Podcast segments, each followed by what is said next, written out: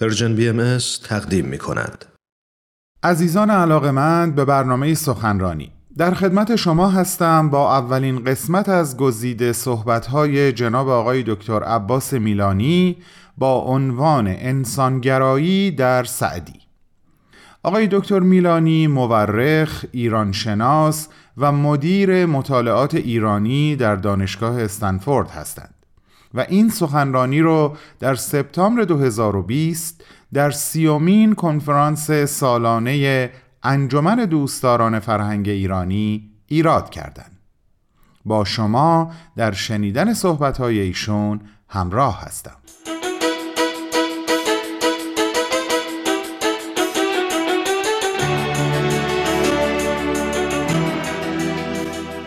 دوستان عزیز سلام عرض می‌کنم به این جلسه مجازی که مطمئنم اگر چیزی شبیه به جلسات پیشین انجمن دوستداران فرهنگ ایرانی باشه پرشکوه و پر نظمه من این بخت رو داشتم که چند بار تا به حال در این مراسم شرکت بکنم.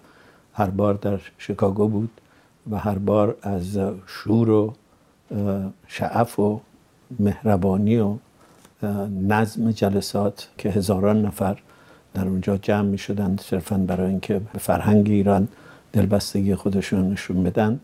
هم لذت ها می بردم به قول سعدی تجربه هم مفرح ذات بود و هم مامد حیات که متوجه می شدم در این دوران وانفسا هستن هزاران نفری که به رغم بیمهری ایران به اونها به لحاظ صرفا باورهای مذهبیشون کماکان این دلبستگی واقعا سیری ناپذیر و سخت شورانگیز رو به فرهنگ ایران دارن.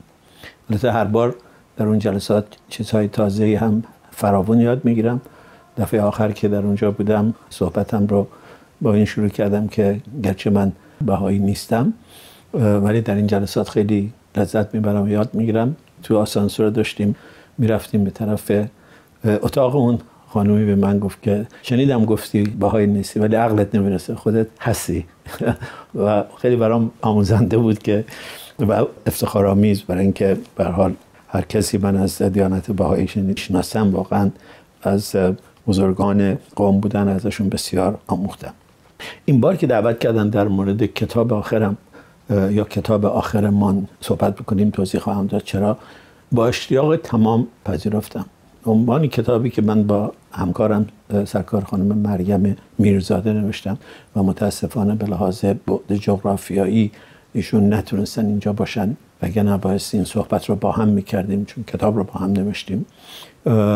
وقتی دعوت کردند من با کمال اشتیاق اشتیاق حتی شاید بیشتر از گذشته پذیرفتم به دو دلیل. اینکه فکر کردم سعدی در مفهوم واقعی رکن رکین این فرهنگ ایرانه. که این انجمن این همه بهش علاقمند و دلبسته است. بدون سعدی فرهنگ ایران یک رکن اساسیش کم می بود. دو موضوع انسانگرایی بود.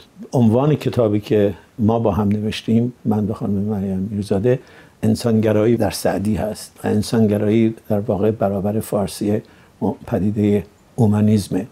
و اومانیزم همونطوری که شرح خواهم داد بگم ما اساس تجدد اساس مدرنیته است. زمانی است که انسان از رعیت از ابزار از وسیله تبدیل به هم موضوع تاریخ میشه هم متفکر تاریخ میشه در واقع تبدیل میشه هم به قایت تاریخ هم به قایت طبیعت هم به کانون طبیعت. یعنی از یک حاشیه نشینی به کانون در میاد. سعی میشه در انسانگرایی خرد انسان جایگاه اصلی و تعیین کننده پیدا بکنه در امور انسانی در تعیین مسائل سیاسی در تعیین مسائل زیبایی شناسی در تعیین علم در تعیین حتی الهیات. و اون جریانی که در تجدد در واقع در قرن 15 و 16 هم در ایتالیا آغاز میشه در اروپا آغاز میشه در قرن 19 هم به اوج خودش می‌رسه به یک تلاش برای ایجاد کردن مذهب انسانگرایانه بدل میشه. در اروپا به گمان من تلاش مثلا اوگوست کنت برای ایجاد یک مذهب خردگرا مذهبی که درش تعبد نیست مذهبی که درش خرافه نیست مذهبی که درش کشیش نیست کلیسا در مفهوم سنتی نیست بلکه پدیده است برخواسته از خرد انسان با خرد انسان هدایت میشه و بر اساس برابری استواره همه اینها به نوعی تلاش در ایجاد یک مذهب انسانگرایانه بود. به گمان من دیانت بهایی دقیقا در این مفهوم تلاش ایرانی است برای ایجاد مذهبی همسو و همساز و همنوا با انسانگرایی. حتی اگر به اون باور هم نداشته باشیم حتی در اون اگر تخصصی هم نداشته باشیم و من تخصصی قطعا ندارم. ولی اونچه که در موردش مطالعه کردم اونچه که از کتابهاش مطالعه کردم و اونچه که در سلوک کسانی که می‌شناسم از این دیانت مشاهده کردم دقیقا احساسم اینه که تلاشی است برای ایجاد یک مذهبی که نه تنها ایرانی است بلکه مهمتر از اون شاید انسانگرایان است. و همین خاطر صحبت در این جمع درباره این کتاب هم لازم و هم سخت دلپذیر بود. کتاب در ایران چاپ شده همین چند ماه پیش. عنوانش هست انسانگرایی در سعدی ناشرش از انتشارات زمستان. الان به چاپ دوم رسیده. با یک مقدمه در مورد همین مسئله تجددی که من بهش اشاره کردم آغاز میشه. بعد روش ما رو در کتاب روشن می‌کنه. سعدی و مسئله وعظ رو میگه که در موردش کمی صحبت خواهم کرد. سعدی و مسئله درویشان رو میگه. بعد برخورد تجدد خواهان ایران با سعدی رو میگه انسانگرایی رو توصیف می‌کنه.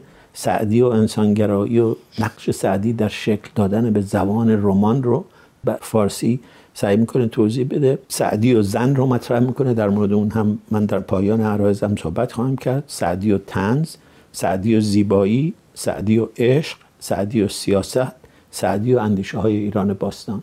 در پایانش هم یه مقاله هست که من حدود 20 سال پیش اونو من خودم نوشته بودم بقیه کتاب به خانم میرزاده است در مورد سعدی و سیاست. وارد اون بحث اینجا نخواهم شد. به هر حال چون موضوع ما در اینجا اساسا انسانگرایی است. یکی از تلاش های عمده ما در این کتاب در واقع نشون دادن این بود که بخش مهمی از نسل اول و دوم متجددین ما روشنفکران ما شاعرای ما منقدین ما و بخش اعظمی از روحانیون یک کچفهمی قریبی در مورد سعدی رواج دادن. در سالهای اخیرم بعضی از کسانی که از منظر مثلا فمینیستی با سعدی برخورد کردند گاه به گمان ما نظریاتی دادن که با تعمل بیشتر شاید بشه در موردشون تجدید نظر کرد. هدف ما در واقع آغاز این تجدید نظر هست.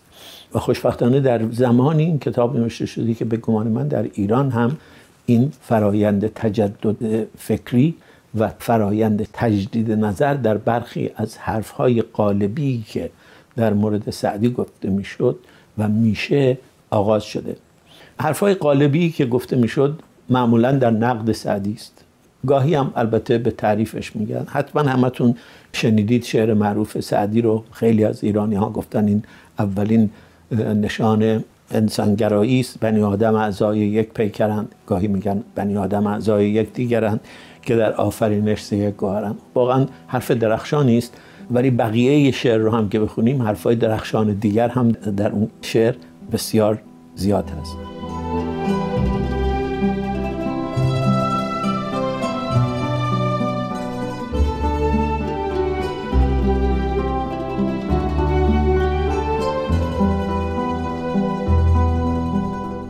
دوستان عزیز شما شنونده صحبت های آقای دکتر عباس میلانی مورخ و ایرانشناس هستید که در سیومین کنفرانس سالانه انجمن دوستداران فرهنگ ایرانی سخنرانی داشتند. عنوان سخنرانی ایشون انسانگرایی در سعدی هست. پس از چند لحظه کوتاه صحبت های ایشون رو پی می‌گیریم.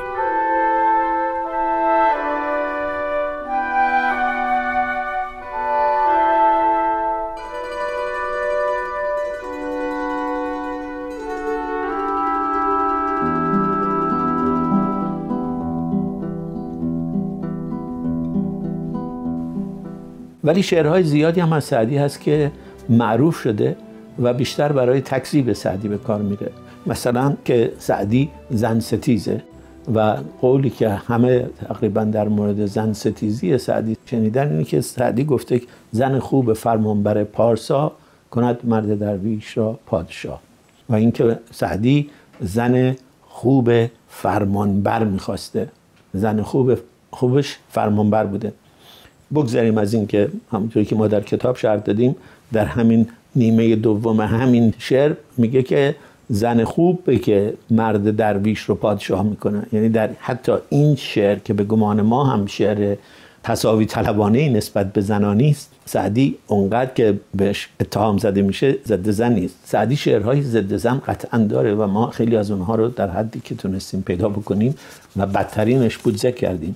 ولی در کنار این شعرهای زن ستیز شعرهای بسیار زیادی هست که نظیر از بابت نگاه تصاوی طلبانشون و به بعضی از اینها من اشاره خواهم کرد.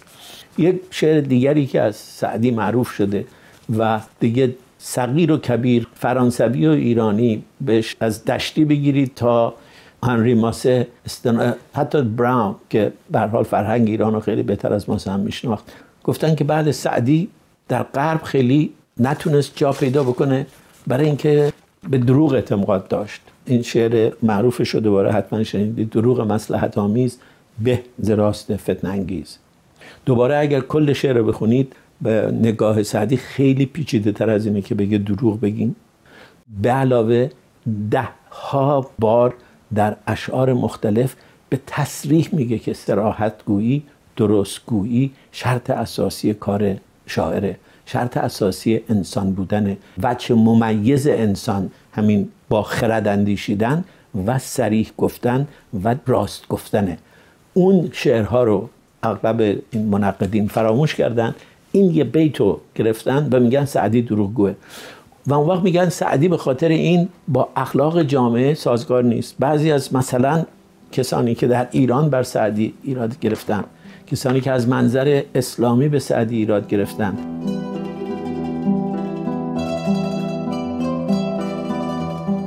حرف ما اینه که سعدی گرچه اینجا دروغ مسلحت آمیز رو اونم برای نجات یک نفر از دست یک سلطان جابر جائر زورگو توجیه می‌کنه.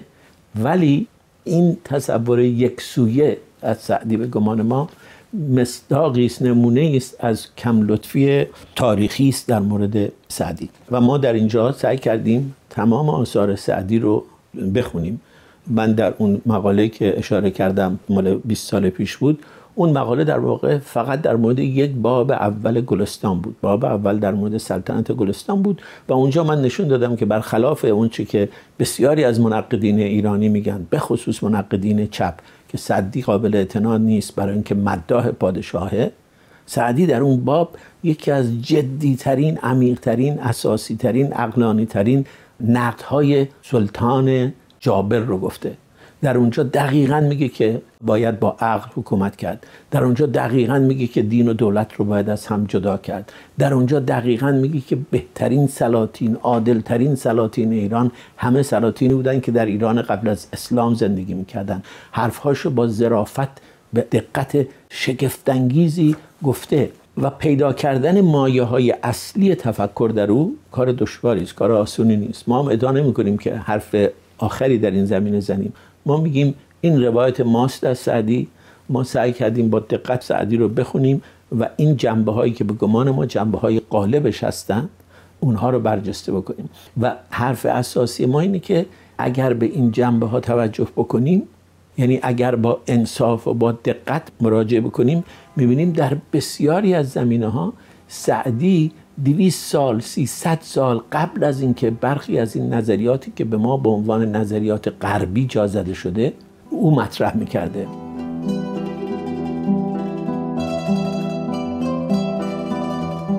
سعدی دویست سال قبل از اینکه غربی ها در مورد انسانگرایی حرف بزنن ما سعی کردیم در این کتاب نشون بدیم. امیدوارم نشون داده باشیم. انسانگرا بود. انسانگرایش هم در چندین شکل متجلی میشه. یکی از ارکان انسانگرایی این است که معمار یا نقاش یا شاعر میگه من مسئول این کار هستم. مسئولیت خودش رو برای روایت برای اون طرح میپذیره و به نوعی قدر خودش رو می‌دونه. سعدی دقیقا از جمله شعرایی است و نویسندگانی است و متفکرینی است که کاملا خیلی زودتر از اونچه که فردگرایی در غرب مثلا رواج پیدا بکنه فردگرا بود قدر خودش رو می‌دونست و به هیچ وجه خجالت نمی‌کشید از اینکه بگه من شاعر بزرگی هستم. در یه جای عبارتی داره که تنین حرفی است که نیچه در قرن آخر قرن 19 هم می‌زنه. سعدی میگه من سعدی آخر زمان هستم. یعنی من سعدی هستم که الان در زمان خود من من قدرم شاید نمی‌دونن گرچه قدرش رو می‌دونستن. خودش هم خیلی مفصل در مورد این می که از سمرقند تا چین و ماچین هر جا که رفتم همه شعر منو میخوندن همه شعر منو می‌دونستن همه قدر منو می‌دونستن. نه تنها قدر خودش رو می‌دونسته قدر شعر خودش رو می‌دونسته. میگه این گلستان پنج روز و شش باشد گلستان من همیشه خوش باشد.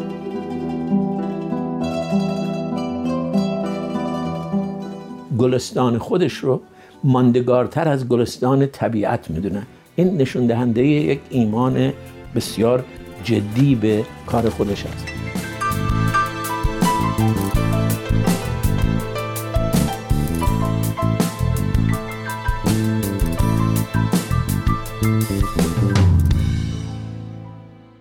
همراهان گرامی اولین قسمت از گزیده صحبت‌های آقای دکتر عباس میلانی تحت عنوان انسانگرایی در سعدی تقدیم شما شد. آقای دکتر میلانی مورخ، ایرانشناس و مدیر مطالعات ایرانی در دانشگاه استنفورد هستند و همونطور که پیشتر خدمتتون گفتم این سخنرانی رو در سپتامبر 2020 در سیومین کنفرانس سالانه انجمن دوستداران فرهنگ ایرانی ایراد کردند. ازتون خواهش می‌کنم شنبه هفته آینده با من همراه باشین برای شنیدن دومین و آخرین قسمت از صحبتهای ایشون با بهترین آرزوها